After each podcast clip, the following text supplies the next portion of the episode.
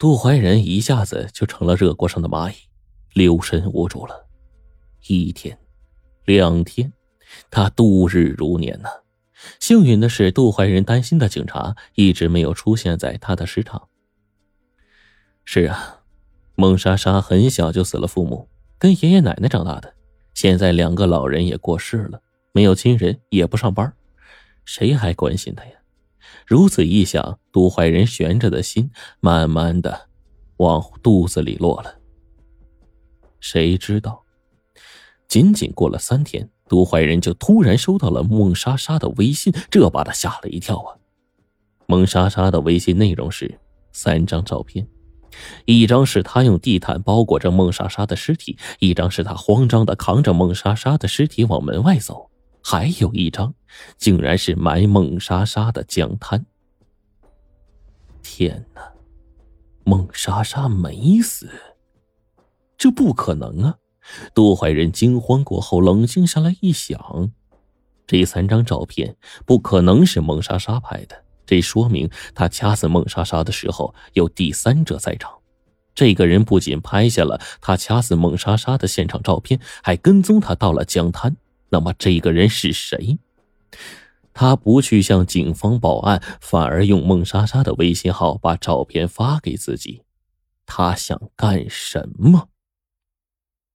很快，那个人又发来一条微信：“杜老板，我不关心那个孟莎莎是死是活，我关心的是杜老板愿不愿意花钱消灾。如果杜老板有意的话，今天晚上八点，江边西游酒店见面详谈。”杜怀仁坐立不安了，这个人当晚怎么会跑到他租的别墅里呢？和孟莎莎在一起？是孟莎莎的闺蜜，还是来偷情的男人？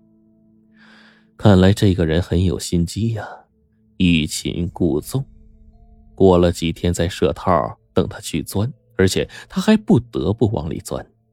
不过，这家伙的目的看来就是想敲诈几个钱，只要用钱能摆平的事那就好办。晚上八点，杜怀仁准时来到江边的西游酒店。一进酒店，那人要他直接到幺零四八房。杜怀仁找到幺零四八房，发现门是虚掩着的，就推门进去了。只见昏暗的灯光下，沙发上坐着一个人，戴着墨镜和口罩。杜怀仁觉得这人的身影好眼熟啊，走近一看，脱口而出：“张八子，是你！”张八子见被人认出来了，也就摘下了口罩和眼镜，竖起大拇指，笑着说：“杜老板果然非同一般呢，嗯，识人杀人的水平一流啊！来坐，我跟杜老板好长时间没谈过心了，是吧？”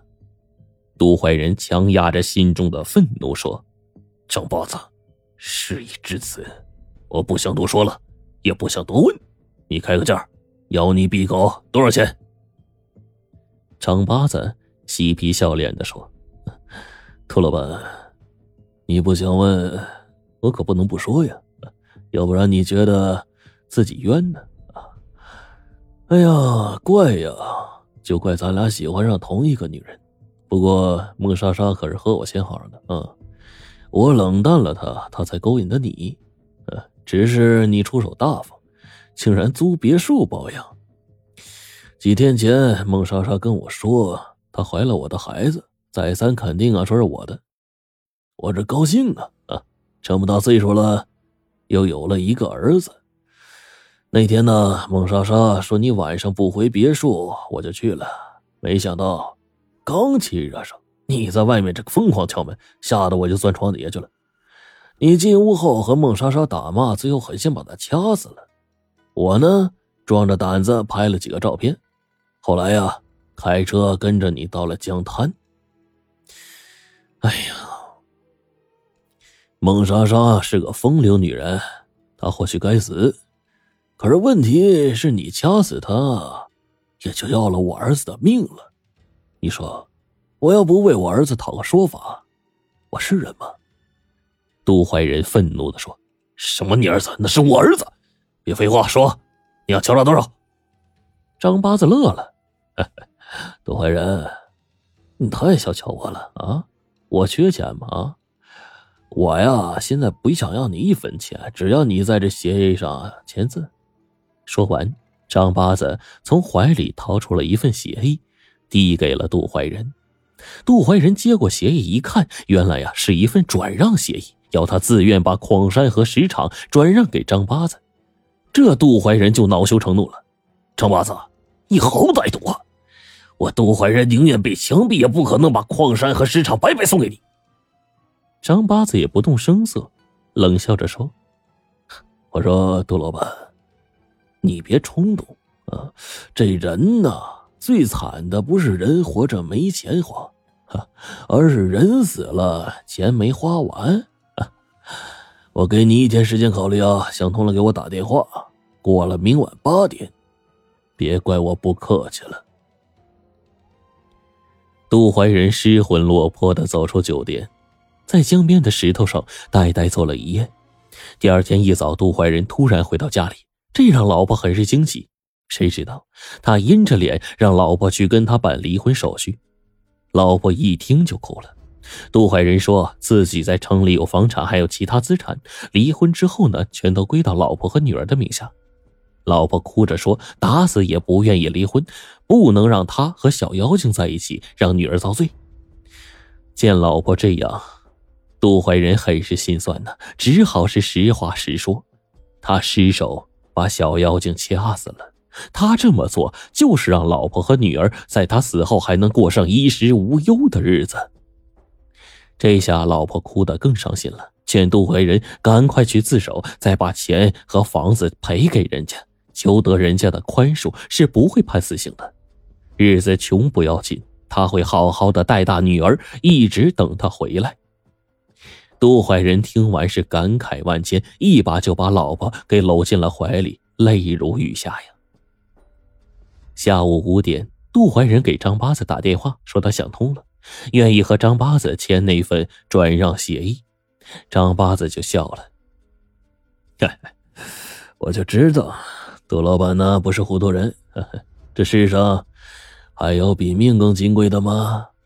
还是西游酒店幺零四八，晚上八点，我在那儿等你啊。”晚上八点，杜怀仁准时来到西游酒店幺零四八房。看着杜怀仁在协议上签下了名字，张八子心里是乐开了花儿。他拍着胸脯对着杜怀仁说：“杜老板，你放心啊，我会把照片全部销毁的。